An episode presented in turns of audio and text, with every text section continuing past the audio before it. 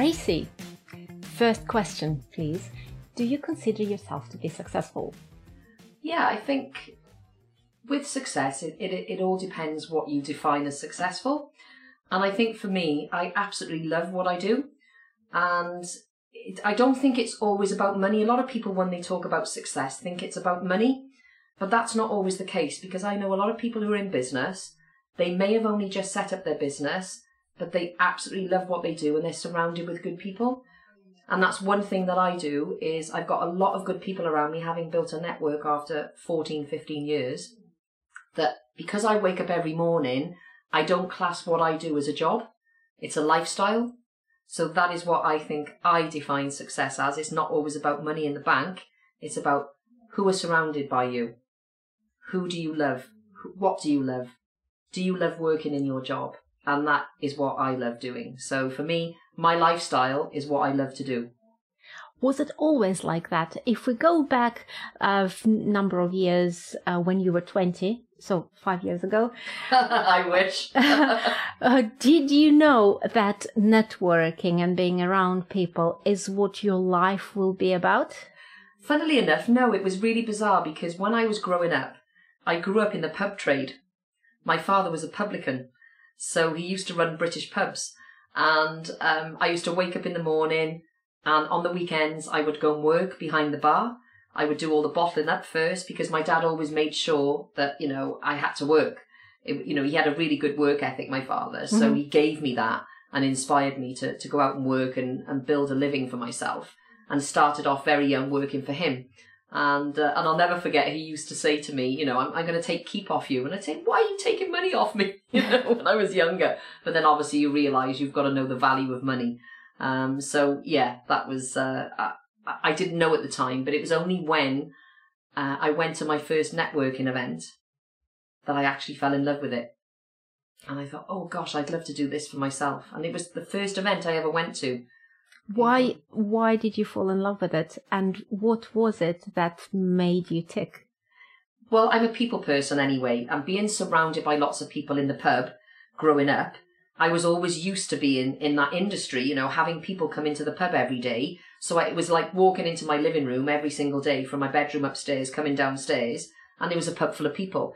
And because I was an only child, my mum had a bad back when I was younger, and she couldn't have any more children. The osteopath told her she had a slipped disc and she couldn't have any more children. They advised her having any more kids. And my father wanted more, but unfortunately, because of her back, she couldn't do it.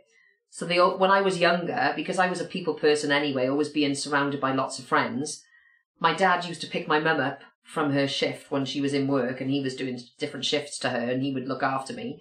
And um, he'd, he'd pick her up, and there'd be a car full of children, because I always wanted friends around, because I was an only child, because I was a people person. And okay. Then that extended growing up in the pub trade.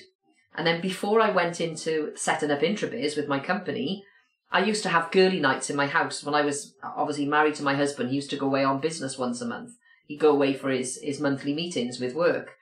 So every time he'd go away, I'd say, right, I'm having a girly night in the house. And I used to cook a big pot of curry. And there was about eight or ten friends sat round the dining table, and, and we used to have an absolute scream. We'd laugh all night, we'd dance in my living room, you know, I'd put M T V on and or, or put the music on. So it was all, I was always a natural connector and a natural hostess, wanting to do events be, and, and, and, you know, doing things in my house, because I grew up in, in the pub industry. So I think from the age of twelve, being in the pub, it gave me that, sort of like instilled it into me that that's what I really enjoy doing, was being around lots of people. You mentioned that you fell in love in your first networking event, so I presume you went for, to one. Uh, but there is definitely a big gap between attending a networking event and starting a networking business. So that is an entrepreneurial leap and side to it. So how did that happen? So you went from liking it, loving it, to actually becoming a business networker. Well, what actually happened was I was, I'll, I'll share a story with you, and I'll confess, I was absolutely useless at networking when I first started. No. Yes, I was, I was rubbish. Because I come from a sales background. I used to work in the newspaper industry. So I used to sell advertising space. And my last job before I set up Introbiz was working for a publishing house in Bridgend in, in Mid Glamorgan in South Wales. And my boss at the time said to me, to go out and get new clients and new business, I want you to go out networking. And I said, networking? What's all that about? And he said, well, you go to these events, you swap your business cards and you do business. And I went, oh, okay, yeah, I could do that, not a problem. Thinking of the pub life that I had, you know, just chatting to people. However, because I was a salesperson and I was very driven to hit my targets and I was very competitive and I was actually quite good at sales, I went to the networking events and I would say, hi, I'm Tracy from Enterprise Magazine. I sell advertising space. Do you think you'd be interested? And guess what? Surprise, surprise. I didn't get any business. And after three months with no business, I went to a couple of people who I became good friends with and I went, oh my God, this networking lark is rubbish. I said, I'm, I said, I'm not getting any business. I said, or am I doing something wrong? Because I do think that when you're doing something, number one, you need honest feedback, obviously, to, to ways of improving. Um, you know, and it's, a, it's part of your self-development. And if something's not working, you need to know why, you know? So I said to a few people, oh, am I doing something wrong? And they said, yes, can we be honest? And I went, oh, God, here we go. And they said, you're giving it the hard sell. Networking isn't about that. And I said, well, what's it about? They said, well, you come into the room, you're trying to sell to people straight away, and people want to get to know you, like you, and trust you. It's the, it's the good old saying, isn't it? Know, like, and trust factor. Mm-hmm. And that's how networking works. And I said, yeah, but I've got to hit my targets. I was very target driven. You know, I had targets to achieve. And, and in advertising or in sales, you're only as good as last month's sales. And because I wasn't getting any business, I was like, oh my God, but I need to hit my targets. If I'm going to be going to these events, time is money, et cetera, et cetera. And they said, well, maybe networking isn't the right strategy for you. And I said, oh, well, I, but I do enjoy it because I obviously love meeting people, being in the pub trade, you know, growing up. So I thought, well, so they said, well, no, just come into the room, just start to ask lots of questions about other people, because when you're in business and you're trying to sell a product, you're, you're solving a problem or serving a need. So you're not in business for yourself, as in, you know, it's not about you, it's about serving your client and focusing on your client or potential client to see how you can help them. So I started mm-hmm. to change my tack. And then I just started to help other people and I was asking them lots of questions about them, showing an interest in them. And then when I was asking about them, they were saying, oh, we do X, Y, Z, or this is my typical client. I'd say, ooh, actually, I need to introduce you to this person. So I became a natural connector. And I actually enjoyed being a natural connector because when I was seeing people being introduced, I was like, oh my God, this is brilliant. And then I thought, actually, I should do this for a living. I thought, well, I'm doing it for free. Um, which is great, you know, and, and that, that's good, doing stuff for free, I like that. But, you know, at the end of the day, I just, I and then I fell in love with networking because going from month three, getting no business, to then learning how to do it the right way, month twelve, guess how much business I sold through networking? ten thousand? ninety-five thousand pounds worth of business in eight months, eight or nine months. Through networking. Yeah. yeah. And I thought to myself, wow, this is powerful, powerful stuff when you know how to do it the right way. And now I teach other people to do it the right way because I'm so passionate about it. Over the years, I've connected so many people together. I've seen the magic happen with so many people, joint ventures, referral partnerships, or people just doing business with each other, or one of them buying off the other person. Through my introduction, that really melts my heart. I love it. And I thought, oh, it's just incredible. So my legacy in my life is to teach as many people as possible. And, and my me, I want to inspire as many people as possible to learn how to network effectively for their exponential growth in their business or in their life. You mentioned know, like, and trust. So you don't sell in your face. So I, I get that. You need uh, to know, like, and trust people, and then um, and then sale probably would follow. Uh, but question, how do you do that in a networking space where, where sometimes you just have a couple of minutes and um, lots of people are dreading this, and I'll come I'll come to that as well. Uh, work the room and you uh, typical stereotypical exchanging the cards. So you you get a flash of moment, maybe a couple of minutes, Yes. So how how is it possible to build that rapport in a short networking where it's almost like dating, speed dating setup? How can it work? Well, first of all, yes, you're not going to resonate with everybody that you meet at a networking event. And yes, you're not going to do business with every single person at the networking event. But, you know, when I, you know, when people hear, they say like attracts like. A lot of people who are attracted to some people and, and others not. And the people that you gel with, that you, you actually see a synergy between, you then follow up with them. So, you know, it's a, it's a case of showing up on a regular basis. And don't do the butterfly effect, because some companies, what they'll do is they'll say, right, I'm joining the network and I'm going to send six or seven people alternately to the events over a period of a two-month period, for instance, as an example.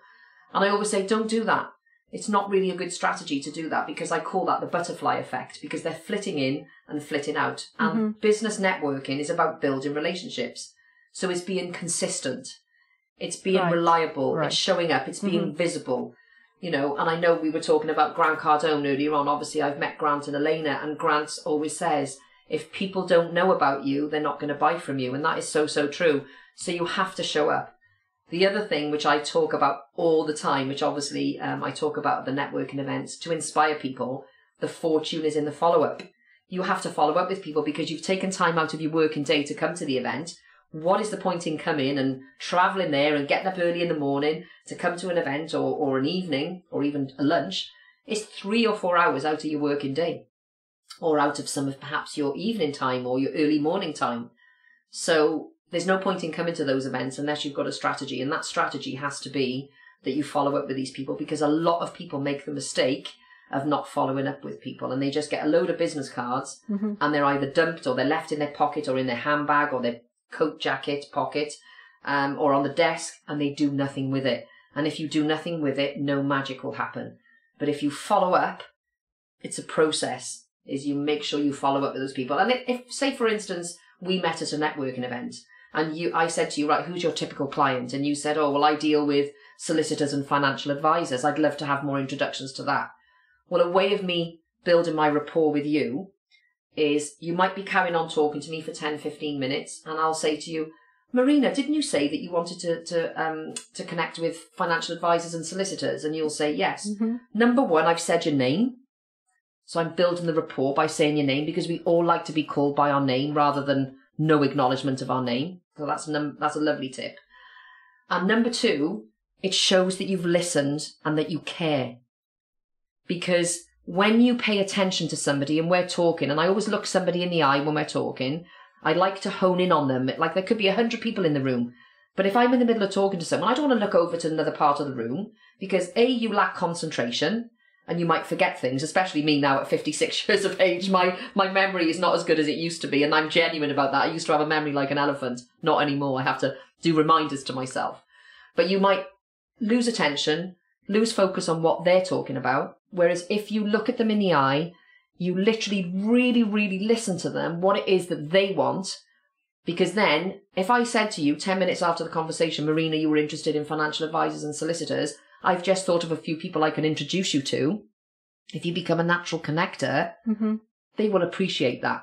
And I would rather give to somebody first than receive something, because when you give, A, it's a nice feeling anyway, because I, I like to give gifts and I like to give help to people. But they, that's when they start to build up trust. And then when you show up, if you say to them, oh, Marina, I'm going to give you a call tomorrow and we'll get a date in the diary to meet up. Well, if I don't call you tomorrow and I don't make a date in the diary with you to follow up, are you want to go and to do business with me? Not really, because... Not really. No, yeah. Because that's when the trust starts to pitter away. Because you've said you're going to do something and you don't. So you have to show up. You have to be consistent. And there has to be a follow-up strategy. And if you can't get hold of that person, I've got a little tool called the Fortune in the Follow-Up book. And you will never miss an opportunity again in your life or your business if you use my little Fortune in the Follow-Up book. But obviously people use different strategies, and they've got C R M systems and they've got Google Drive spreadsheets and things. So you have to do what's right for you. But I'm more of a, an old-fashioned person in the sense of a physical diary and, and obviously a physical little follow-up planner. And I've created my little planner and I give a free copy to all the members that join, so uh, which is good. And I like to inspire people to and empower them to, to follow up with people, because that's when the magic does start to happen, you know. There is uh, there is a book, and th uh, thank you f uh, for sharing al al already so much. Um, can you just give a couple of tips on how to follow up? So, so I've collect. I came back home. Uh, I have all of those cards with me, and um, and then what? You you just message every single one of them, or you call them. Uh, what is the what is the right way? Um, I literally, if I've gone to a networking event, and say I come away with ten business cards, I will put them all on the desk. Mm-hmm. I'll have a look, and the ones who you know are the real hot leads that somebody says to you, yes, I'd definitely be interested in meeting up with you, so because I'd love to do some business with you, and they're a, you know they're a hot lead. Yeah, I really need to speak to you because I think we can work together. You can either grade it as an A, right, or you can colour code it as a red, which is a hot lead. You know, mm-hmm. red for hot. But I always do A, B, C. Mm-hmm. So A are my hot leads, so you do those first. Okay, and this is this is a good tip if you were exhibiting at an expo and you come away with, say, fifty, sixty, a hundred business cards. The ones that you speak to that you know are really hot, because if you put them all, a hundred business cards in a pile, and you didn't code them or grade them, you're not going to remember all those people you've spoken to who are the hot leads. So if I know someone's really hot, I'll put an A on the card. Okay. So when I go back to my office, the A's I will follow up with first, because they're the hottest leads. They're the what, the quick wins that you could potentially get business from. Mm-hmm. Then if it's somebody that's keen to speak to you, say, in a couple of weeks' time, or let's stay in touch, um, they're a B. Okay, and you know they might want to meet you in a month's time, or they're going on holiday and you need to speak to them, but always diarise them for whenever they say. And I always make a little note on the business card as well. If somebody says, oh, I'm off to Hong Kong next week on holiday, I'll actually make a note of it on the card saying off on holes on to Hong Kong, because then when I ring them, say, did you have a great time in Hong Kong? It's a connection point. So yeah. You're building, and they think that you've remembered them. And it's not being crafty, it's just being savvy, because it's a way of conversing with them. It's a way of co opening the conversation. So, and, and I do that in my diary. If I'm just making a telephone call and they say, well, going away in two weeks, I'm off to Italy, I'll always say, been on holiday to Italy, got to ring back now. Or whatever I've discussed with them, I'll obviously make a note of what we've discussed, because when I go back to them, we know what we're going to talk about. Mm-hmm. um, so I, I obviously do A's, B's, and then somebody that just wants to be added to your database, um, or, you know, added on Facebook or LinkedIn, um, you can class them as a C. So A, B's and C's, if you grade those cards, you will know the priority of the ones to, to connect with first, especially if you've got a lot of them. And do you follow up straight away? Yes, or within twenty-four hours. Within twenty-four hours. I usually say within twenty-four, forty-eight hours max.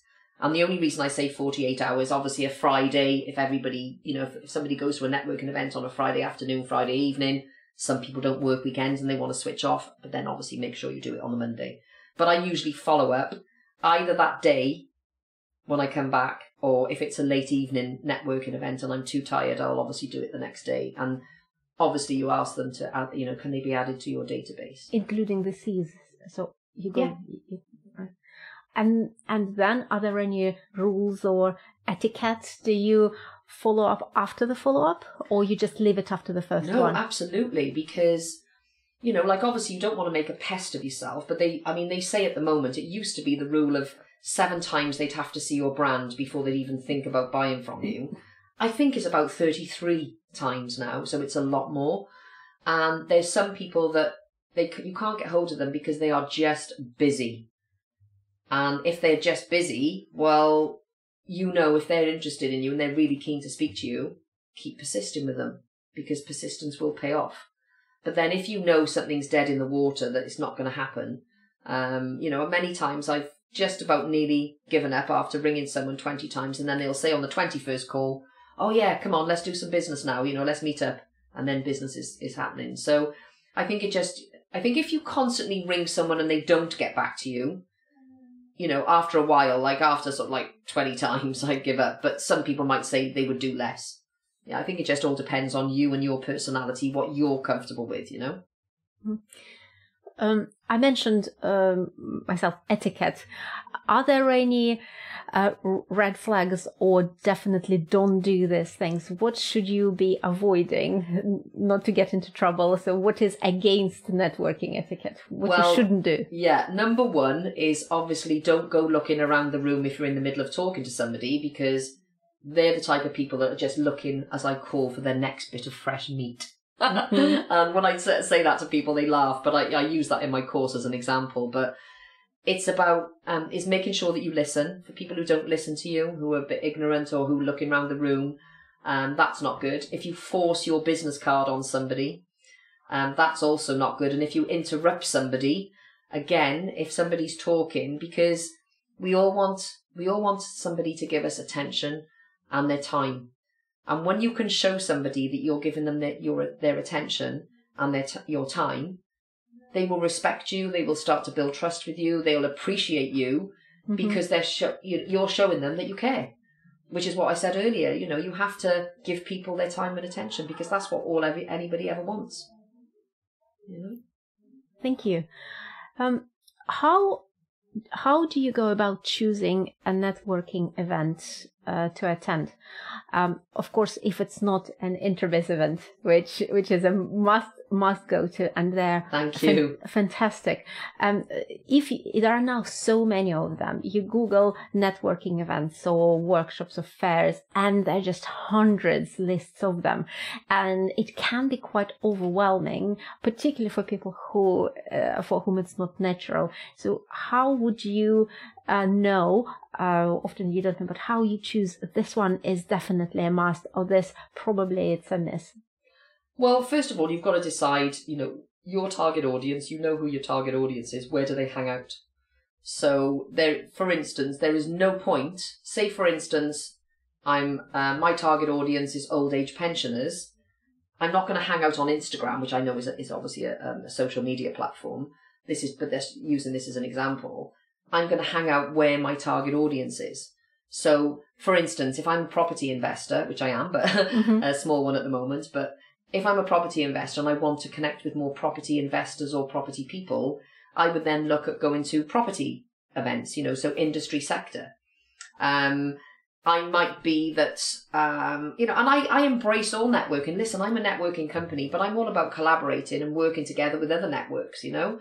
Um, so, for instance, if I wanted to go and talk to the high corporate managing directors of companies, of big corporate companies, I would go to the I O D. You know, um, I would also, you know, there, there's the chamber, the chamber events as well. They're good, you know, Chamber of Commerce. So there's a whole host of networks out there. And I, as I say, I don't say, oh, just come to Introbiz, because I think the more networking you do, it's better anyway, mm-hmm. because you're broadening your horizons. You're not just sticking with one network. I think it's good to do a few and good to go to a whole range of them. So I'm not very protective of people just coming to us. Yes, of course, I want to take on more members, but I think the more opportunities, the more networking events you go to, you're going to meet more people, which is going to be beneficial for the for my client. So I embrace it, go to more, because there's only so many that we do, but there's other different types, and you know it, it's always good. It's nice to have a variety of things. You know, we're we're not boring robots. We like to do different things. I, I go to networking events, but mm-hmm. I choose where I go to. If I want to deal with high-end entrepreneurs turning over five million, there'll be certain things I would perhaps go to a mastermind, where everybody is in, uh, invested a lot of money to be a part of a mastermind, mm-hmm. if that makes sense, because they're my target audience and I am part of a mastermind. So, you know, I choose to, to, to you know, to go to certain places and I think, oh, I'll go to that because there'll be a lot of um, decision makers at that mm-hmm. event. It might mm-hmm. be that you're, you want to reach a whole host of marketing directors. So you would potentially go to a marketing conference. Uh, because a lot of people who are going to mm-hmm. be there are the marketing managers and marketing directors because they want to learn for their business. So it's just finding out where, you know, you know who your target audience is and where do they hang out. Thank you. What about online networking events? How can you make them work for you? Um, because uh, you can't work the room, you can't give a physical card. Uh, so how can you, how does it even work? Well, funnily enough, uh, you know, during COVID, we, you know, we did everything face-to-face pre-COVID. And then during COVID, we had to pivot like everybody else and take everything online. But I always say to people, a lot of people have this barrier about online, and it's great because it's actually the next best thing. Zoom is the next best thing to face-to-face. And a lot of people think, oh, you can't work the room, you can't show your personality so much. Well, obviously, the in-person events are the best. Mm-hmm. You know, like, it, it, it is. They're amazing, and that's when you can really connect with people. But still Zoom, I mean, during COVID, we had a lot of business that was being done over Zoom because it was the next best thing. And you, you've always got to have a plan B in place. And obviously, pre-COVID, I think that's probably what COVID has taught us. A lot of people didn't do online. I never did online pre-COVID. Mm-hmm. Now, I do more online events than I do offline because you can reach more people and you can save a lot of time by being online because you don't have to travel somewhere. You don't have to pay out for, for teas, coffees, breakfasts and lunches and evening meals. You can just go on the Zoom call, come off then, jump off an hour, hour and a half later. But it's only a screen in between you. And I think it's just changing the mindset that, okay, it's not as good as face-to-face, but it's it's a great second alternative. And that lots of business can still be done because you're still showing people your personality. You just can't physically touch them in, in the real world. Have you seen uh, some examples of successful deals being done that, oh, you, that you could share? Yes, one hundred percent. For instance, um, Daryl from Creation, um, he's now become the Introbiz franchisee for um, for Bristol. He He's had loads of work. He's had over one hundred thousand pounds worth of web developments Fantastic. Through Introbiz over the last year, year and a half. So he knew the power of that. In fact, so much so that he ended up buying a franchise of Introbiz, you know. So, you know, for him, it's been phenomenal. Um, you know, so, no, amazing. And online as well? Yeah, this was online. Oh, that was, that this was, was during COVID. That was yeah, and online. Lots of people have done lots of business online simply because there was no other way of doing it at the time. So, still loads of businesses getting done, for sure. Do you think everyone should network? If you are not in an obvious, uh, obvious space where you don't have a client, you are not a business owner, you don't have anything to sell, maybe you're in a corporate job, you're not even involved externally, do you think you, uh, networking is still for those people or not? one hundred percent, because... Why? Why? What is it in it for them? Number one, friendships, because I don't think we, you know, we don't, none of us have enough friends. I know there's, you know, we can all say we've got lots of friends, which is fine, but we could always want more. There's nothing wrong with having more friends, having good people around you, good people, mind, not, not obviously horrible people. But what I've learned over the years with networking, it's an amazing business support. You learn a lot of new things. So... you know, things that are coming out. It could be something on social media. It could be a new law that's coming out. Mm-hmm. So when you go to networking events, someone might speak up and say, oh, did you know that X Y Z is happening now in, in, the, in the world of law, for instance?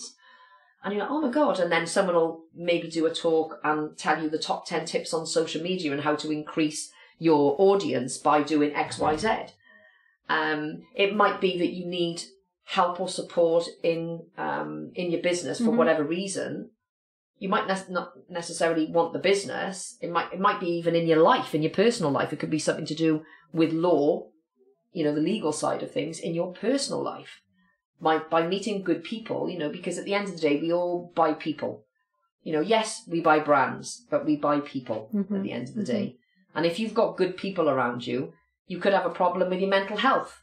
All of a sudden, you've got three or four people in your network that you know you can go to, that they'll support you and help you, because they're your friends. So networking is not just for business. It's it's. I have actually members that some people say they're not coming for the business. They come in for the social. They come in to build friendships. Thank, Human thank you. Connection. Thank you for this insight. I, uh, that's definitely not the first thing where that comes to mind because you think of a business benefit. Uh, but yes, you you learn, you can grow. And one hundred percent. Friendships. Yeah. Thank, thank you. I've learned so much over the years just from being surrounded by amazing people. And you do, you know, the, the entrepreneurial world is amazing because a lot of successful entrepreneurs, they want to give back. They're very charitable people. Um, you know, it's, it, and it's good having, I always say, have good people around. There's a lot of negative people out there, but that's not normally in the entrepreneurial world because mm-hmm. they're super positive and they want to learn and grow and self-develop. And I love being around those people because they're of, they're of like-mindedness, you know, they're like me. So now we've established the importance and why you should be going. Uh, now I want to touch upon um, how, uh, what to do, what do people need to do if it's not natural for them? You were blessed with the natural skill um, and uh, your natural superpower of being around people, connecting people. You were doing networking events when you were a, uh, you were a kid or when growing up. What if people dread talking to other people? There's and loads out there that they, dread it. uh, they feel most ha comfortable being at their home in front of their com computer screen, not on Zoom. So how can they overcome? Please give some tips. Of course. Um, so typical introvert, somebody that dreads it is an introvert, you know, and that doesn't mean that they're not a good communicator. It means that they don't like having the limelight on them. They would rather talk in a small group rather than a bigger group, and they don't want to potentially speak in public, um, and, or they might feel a little bit shy, and that's fine, that's okay. But I always say, change your mindset to this. There's the most amazing entrepreneurs out there who are introverted or who are fairly shy, and one to, to say is Sir Richard Branson, because obviously I, I've met him, I've had the privilege um, of meeting him, and he's an introvert, but he puts would, himself out there. You would never guess. I know, you never but guess. You wouldn't guess. But he puts himself out there for the sake of his brands. So, but if you change this mindset, if you come from a place of serving and think to yourself, don't think of it as, oh my God, I'm dreading walking into a room here now. If you focus on other people and think in your head, you are there for a reason. You are a superstar at what you do. You know what you know. And think of it as your duty to pass on that knowledge to other people. And when you flip it from, oh my God, I'm dreading walking into mm-hmm. a room to, actually, I'm okay at this. I'm good at this. I know my stuff. It's my duty to share this. I've got a lot of knowledge to give. It's my duty to share this with the world and with other people. And when you come from a place of serving others and thinking about your duty to help them, it'll take away the, the dread, if you like. That's probably the number one tip I would like to give today. Wow, this is this is so powerful. Uh, it's not about you, it's about others. Yes. When you go in, it's it's not about you and how it makes you feel. It's about you, sir. You're serving. Absolutely. This is uh, this is beautiful. Thank you. That's okay. Thank you. Um, throughout the course of uh, your your business career, you've, you've held uh, hundreds and hundreds of events, and you've had um, very powerful, uh, famous people. Um, how do you get? How do you get to those? Uh, how do you in, invite them? How? When do you, when do you, when you just started? Well, I didn't have um, really powerful or celebrity people really until two thousand thirteen. I started doing the business exhibitions in two thousand twelve, and it's working through the connections. They always say you're only six degrees separation from The, the person that you want to get to. I think it's slightly less in South Wales because it's quite a small world. However, um, to give you an example, uh, we had Hilary DeVay, God rest her soul, she's passed now, um, C B E. She was on Dragon's Den. Um, we got her, we managed to secure her in two thousand thirteen. People say, gosh, how did you get her? Well, we had a, a serial entrepreneur, um, a Welsh entrepreneur, Kevin Green, mm-hmm. a good friend of ours. And um, he knew Hilary. And he was our first, one of our first speakers at our expo because I'd met him at an event. And because he was Welsh, uh, I was Welsh, and I approached him and said, will you come and speak for us? We're doing a business exhibition. It'd be really good for your profile. He was doing a lot of stuff in London at the time. And um, he said, yes, I'll come and speak. And after the first year in two thousand twelve, it was a great event, you know, a couple of hundred people in the room, nice buzz, nice atmosphere. You know, it created that sort of really nice energy. And we said, right, next year, we'd love to pull somebody from Dragon's Den, you know, to really make a statement. Mm-hmm, mm-hmm. But also it was it was not not for us, it was really for the exhibitors, because by pulling somebody in like a celebrity or somebody high profile from the television, it was all about creating that buzz to pull lots of people there that could get in front of our exhibitors to make it more a bigger footfall, because it, again, it's always about our clients. So we did that, and then once you got one. And it was through Kevin. He said, I know all the all the dragons. Who would you like? And we said, oh, Hilary's a great character. We'd love to get her. And he spoke to her, and he managed to get her for us for free. He said, I've got friends who were, you know, trying to make a difference in the in the Welsh business community, Introbiz, you know. And he obviously mm-hmm. showed her who we were, and um, the rest is history. And after getting her, we then got other people, because it's a bit like the Pied Piper. Mm-hmm. You get one, and then they all all follow. And then we had Google approach us because we were obviously doing some really good work with some of these celebrities. And, and obviously I took on Sharon Lecter as my mentor. So we got her naturally mm-hmm. because I was one of her mentees.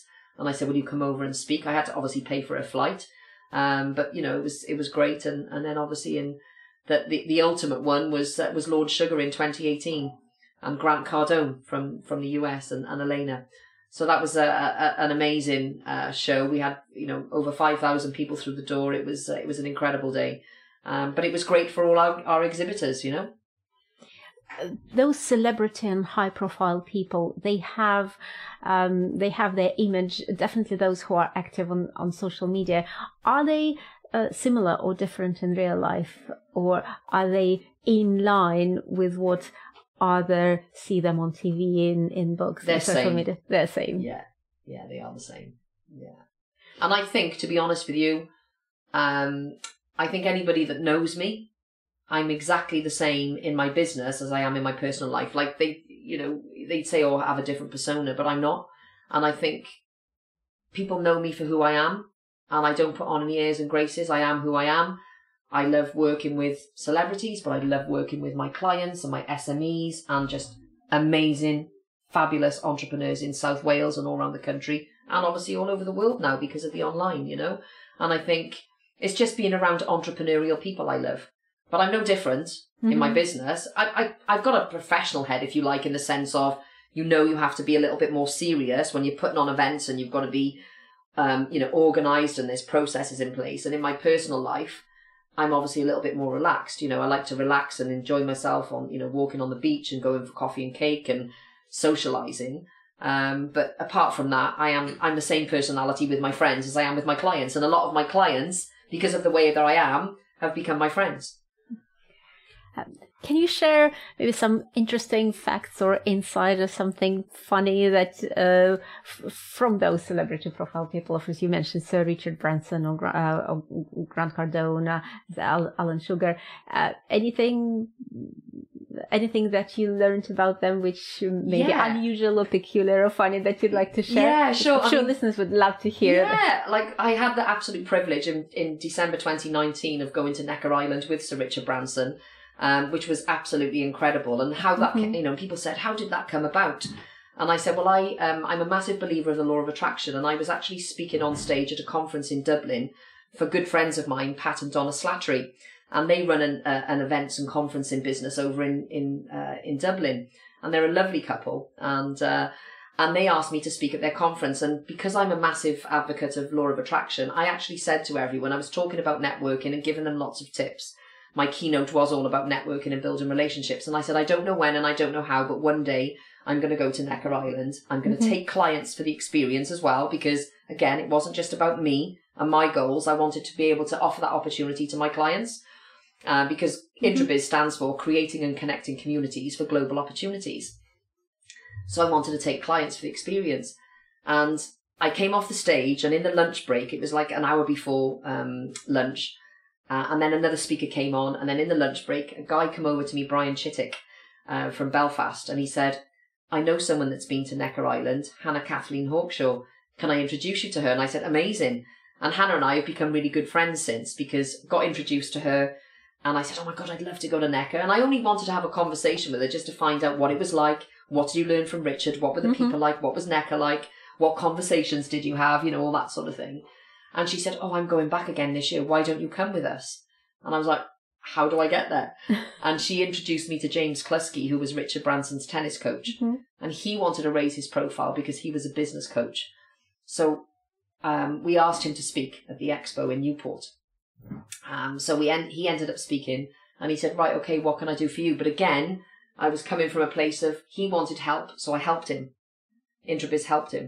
And he appreciated that. So he said, how can I help you? And I said, oh, I'd love to be introduced to the guys that do the Necker Cup. Uh, because obviously mm-hmm. James goes over, and it's a tennis tournament. And um, and James was obviously his tennis coach. So he said, oh, I'll introduce you to the guys. Well, they didn't get that many U K clients. It was mostly Americans that went there. And obviously Sir Richard is, is British. So he said, it'd be great if you can bring some high-end clients over that can obviously afford to go, uh, because it was a lot of investment to go. And we ended up going, and I couldn't quite believe it, you know. And I had the imposter syndrome, thinking, oh my gosh, there's all these amazing, super successful billionaires and multimillionaires, and and there was little old me from Cardiff. But it was it was an incredible experience, and the people were amazing. But the day that I met Richard, um, he didn't have any shoes on. He had just a pair of linen trousers, you know, that were sort of like three-quarter linen trousers, and a and a, sh a, a lightweight shirt. I think it was a linen shirt, actually. Uh, no, nothing on his feet. Mm-hmm. And he was just a really, really nice guy. And I gave him a gift of my book, Master mm-hmm, Networking. Mm-hmm. I gave him a copy of that. But I also took him another gift. One of my um, members at the time, Chris, he actually um, drew a picture of Sir Richard sat on a um, on a chair. And it was an amazing picture, really, really nice picture. And we took I took it to him. And then we had a photo with him. And then obviously I gave that to Chris. And obviously Chris could put it out there on social media. So it was... Uh, It was great, but it was funny that, you know, this multi, super successful billionaire stood there with no shoes on. Yeah, yeah. But what a, what a lovely human being, really, really nice. And but I, I must say that all the people around him, all his friends, all the people that work for him, they're super, really, really nice people. I th thought of something I'd like to, uh, to ask you. Um, When you're just starting out, or you set up a business, uh, networking, networking, networking—that's obvious. Uh, when you become successful and you become a millionaire, and then when you go from millionaire being billionaire, uh, do people still net network? Uh, probably the answer is yes. But does that change? Do people do it differently? Could you give some insights when you see the that level people doing it? Yeah, of course. And I think they just network at a higher level.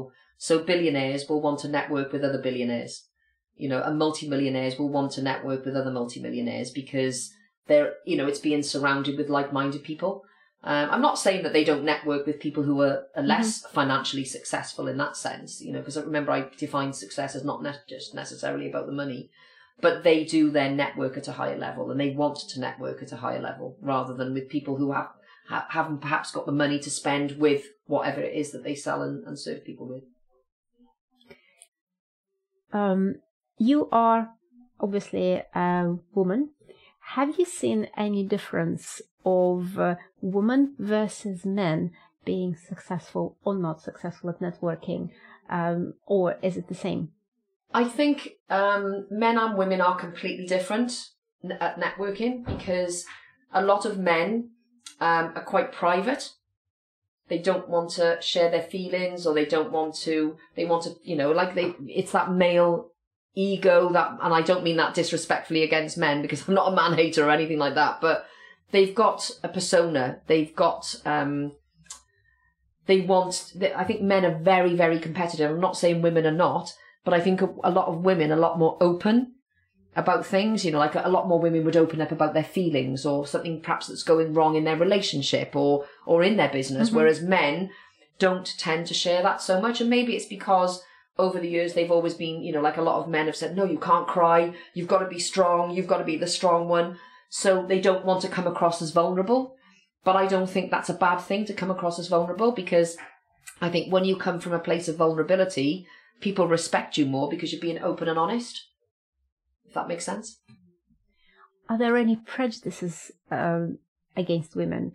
If you turn up to um, to a networking event and you don't know anyone, would you need to act differently to be uh, to be noticed, uh, to, to, to, to your voice to be heard, or is it the same for men and women? In my network, it's no different for men mm-hmm. and women. It's um, I think we're very open, friendly, communicative uh, community um, and, and the Introbiz family, I'm really proud to say they're all lovely, lovely people, you know. I don't know what it is, we seem to attract lovely people, but I'm sure that there's networks out there that would be, you know, there, there would be a, a slight, um, you know, challenge with that. But, you know, I, I've not really that experienced it that much. I know they say, oh, the boys club, you know, sometimes people have said over the years, yeah. the boys club, but I've not really experienced it because I think I've always been like a very friendly sort of person anyway, so no, I, I you know, I think there, there are probably ones out there that do, but I've, I've not really seen it that much. That's, that's really, really encouraging and wonderful and wonderful to hear. Uh, you you have a daughter, one wonderful daughter who I had an honor to meet just uh, just she's amazing. Just yeah. this uh, just this morning. Um, how did you bring her up to become successful? Uh, did you start uh, at an early age? Uh, did you instill in her s- some of your wisdom, some certain success habits? Uh, It it is a big responsibility, and how did you do that to see her through to become a young, successful, wonderful woman? I suppose, yeah, you know, I suppose you start them from a young age. I mean, you always say to, you know, I always brought the kids up to one of the things that they always, I always gave them the freedom to be successful at whatever it is that they did. You know, like Carly's in the business with me now as operations director. My son Daniel is successful in his own right because he doesn't work in my business. But he's um, he's a welder on the railway line, and he did his apprenticeship. He got promoted. Um, he qualified. He's now got his own house, living in the valleys, and you know his his father's doing it up for him. And he's got you know he works nights, but he's earning a really good salary, uh, and he's on about buying another property in the next in the mm-hmm. next year or so. So I'm super proud of him. Um, and I always brought the kids up to to do what you wanted to do in your life. And I think, I always said to Carly, I don't ever want you to feel that you're in my shadow. And she is absolutely amazing at her job. And some of the things that I'm not so good at, she's amazing. And I'm not very tech savvy. Uh, I don't like administration, although I know Carly doesn't particularly like it, but she does it very, very well. And she instills a lot of the processes and systems within the business. But she's also just as good hosting the events like you saw this morning. Um, and she's very much a people person. But I think I've always taught them to be kind to others, to be respectful. Um, and I think she's, you know, she's, she has said that she's learned a lot from me by working alongside me um, over the last five years in the business. And it's just a case of, you know, she, I'm super proud that she's very client focused. She's all about the clients and serving others. And she's just a wonderful human being. I mean, there's times where her and I will disagree on something or we will clash with something because we're mother and daughter. Um, working and living together at the moment. However, I have huge respect for her, and she's amazing at what she does. And she is, uh, you know, and to say, and she's a, a success in her own right, you know. And a lot of people really like Carly, so um, there's probably more people that like her than they, they perhaps like me. Who knows? But but no, she's she's a super girl, yeah, and she I'm super is, proud. She's wonderful. She's wonderful. Uh, do you have any success uh, habits or rituals which uh, you think? Uh, contribute to your success for to, to for you being successful? I think um, you know I think every day you have to be super motivated, and I generally am a really positive person, and I'm super motivated. That's not to say that I don't get my down days. Of course, I do have my moments where I'm like, oh my god, if something's not going well, or I'm having a bad day where everything's going wrong, you feel a bit down. But then you've got to flip very very quickly to change the mindset, saying right, this is just a bad day, move on. Um, so. I've always been super positive. Again, as I said, only um, now and again I'll I'll get a moment where, you know, I'm human being at the end of the day. Um, I think it's being consistent, showing up every day, serving others. Um, you have to do that. But I'm also, um, I suppose you've you've I've built up a lot of trust in the business community. If I say something, I'll do it. Mm-hmm. Uh, I don't, you know, I don't tell people one thing and do something else. So you've got to show up and and build the trust. But I do um, take on mentors. And I, I surround myself with people who are better than me at a lot of things, or if I want to learn something, I'll invest in myself. I'm also in a mentorship group as well with another, you know, mm-hmm. with some really amazing people. Um, and I've had Sharon Lecter as my business mentor. Mm-hmm. I've got Mark and Suzanne Wilcox, who are my local mentors, who, who are on the ground in Cardiff with me. Um, and I've learned a lot from them. But I also read a lot of books. Um, and obviously started listening to some podcasts now. So, um, but I do love a physical book mm-hmm. rather than um, obviously a, a virtual book. I, I love to read. So if you go on my bookcase, I probably got about, my gosh, two hundred books that I've read, you know, all business, mm-hmm. all business books. But I love to read and I love to learn. And I'll send notes to myself if I need to take action on things and, and write notes down. Or if I say, oh my God, that's a really good strategy in that book, I'll use that. I will email myself so that I will take action, and I won't open, once I've opened the email, I know I've got to take action. If I'm busy, I won't open it until I need to take action. So I uh, I surround myself with good people and learn a lot from, from other people as well. Fortune in the follow-up. Yes. And obviously follow up with everybody all the time. Yes. Yeah. Yes. What drives you, Tracy? Um, I think for me it's impact. Yes, of course. I think we all want financial freedom. I'm not going to sit here and say I don't want more money. I think everybody wants financial freedom for that security, that when you wake mm-hmm. up in the morning that you've kept the wolf from the doors, so to speak, that you can pay your bills every month. Um, you know, I think a lot of people do want financial freedom, and I am one of them. But for me, it's about making a difference in the world and leaving a legacy. So my legacy in my life, I know exactly what I want to achieve, and that is to impact and educate millions of people on how to network effectively for their exponential growth. And part of that is I share my story of how I got it wrong, which I love to do, because when I then teach people how I then um, can turn it around for them in their business, that's a, that's going to be impact for me. Can you share some goals or objectives that you have? You mentioned uh, you manifested meeting Sir Richard Branson, and not just meeting him, but taking your clients over to, to them, which is completely whole new uh, ball game. C- can you share some new, bold, big, hairy, audacious, audacious goals? Oh yes, Oprah Winfrey is the next one. Wow. Yeah, I would love to get Oprah Winfrey, um, and I would like to get Stephen Bartlett as well from Dragon's Den. Because I think he's, I met him actually a couple of months ago, so yeah, they're, they're the two people I would love to get, and well, and another one, Simon Sinek, I think mm-hmm. he's amazing, um, so yeah, there's there's a few people out there, and, and those are the, the three at the moment that I'd love to get.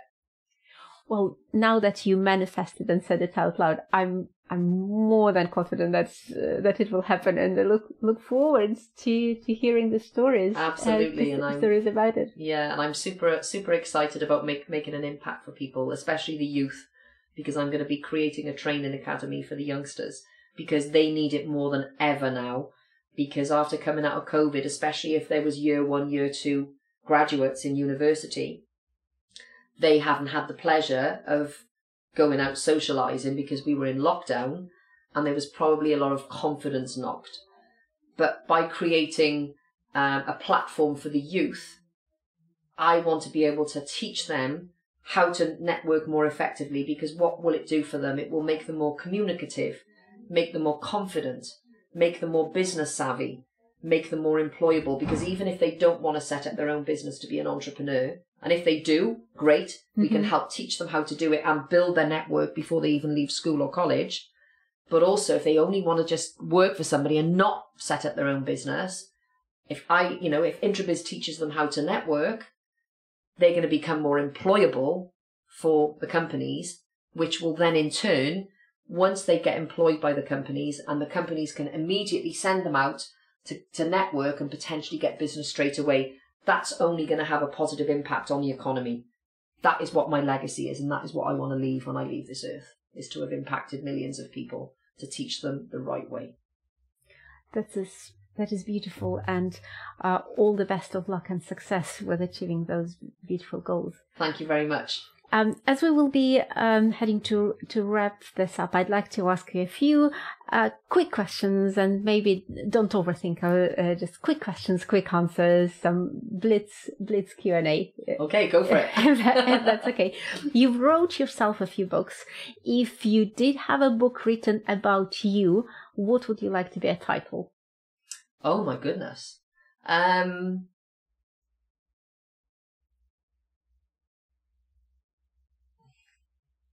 The people lover. People lover. Love it. Because I, I genuinely do love nice people, though. Obviously not, not, not horrible people, but yeah, I adore people. And meeting new people, I absolutely love it. Uh, who would you like to be friends with? Who would I like to be friends with? Nice people. Nice it doesn't people. have to be celebrities. It doesn't have to be famous people. And I've got a lot of really good friends. And I just want nice people around me who are going to lift me up like I lift them up. Um, what is your mo- what is your favorite unimportant thing to do? When it comes to business? Anything. Anything. I love nothing more than walking on the beach with the dogs, and then afterwards going for coffee and cake and just being in the moment, not on social media, and creating memories with my friends and family. Um, If it's not related to the business, um, maybe a hobby or something that you'd like to do, what is a new challenge that you have for yourself, non-business related? Well, I've recently bought a bike, so um, I've um, I absolutely love cycle riding. So I'd like to. I've done four miles, nearly five miles, on the bike, but I'd like to do a ten mile bike ride. That's my next challenge. And it, mm. I absolutely love it. It's just so nice. I'd rather that than running. Some people prefer running, but I'm, I, I'm not fussed on running. But I love being out on the bike, being, you know, obviously seeing new places, especially on a nice sunny day. It's nothing, nothing nicer than going for a bike ride. So I absolutely love that. Um, which country would you like to visit? Uh, I'd like to go to Thailand and, and Singapore. That's, you haven't, you haven't been? I haven't been at all to the Far East. So that's next on my bucket list. And the Maldives. Maldives. That's, that's beautiful. Yeah. And what is your favourite compliment that you have ever been given? Favourite compliment? That I, oh, people always say I've got a really nice smile. I definitely would agree with that. Yeah. Yeah, they say, oh, smile. My, my smile lights up my face. That's what people have said. So. And your daughter has inherited your beautiful smile as, as well. She's beautiful. Yeah, she's, uh, she's a beautiful girl. Uh, Chris, it's it's so lovely, so um, so lovely to to have you here and to to listen to you, to get inspired. You, uh, your enthusiasm is infectious, oh, and thank you. Uh, I have a, yeah, have attended the event uh, today. So uh, thank you for bringing people uh, bringing people together. Thank you for sharing, for inspiring. Uh, thank you, thank you so much. Is there uh, something you would like to leave our listeners with? Absolutely. I think just connect with people, look, look people in the eye, engage, show an interest in other people, and just be yourself. Never judge a book by its cover, because you don't know who you're talking to. So always just be yourself. Don't put a front on. Be kind to people and you will get back. If you're a giving person and you help others, it's amazing what you'll get back in the end. Karma. Good karma. Thank you. Thank you, Tracy, so much, and all the very, very best of success and luck with uh, with your beautiful visions, with with your beautiful plans and goals. I can't wait to hear them coming. Uh, oh, to, thank you, Marina, to... and it's been an absolute pleasure, and thank you so much for inviting me on, because I know you've got some of the most amazing speakers, and I feel very humbled and grateful that you've uh, you've, you've had me as one of your speakers. That was such a pleasure and an honour. Thank you, Tracy. Thank, thank you. you.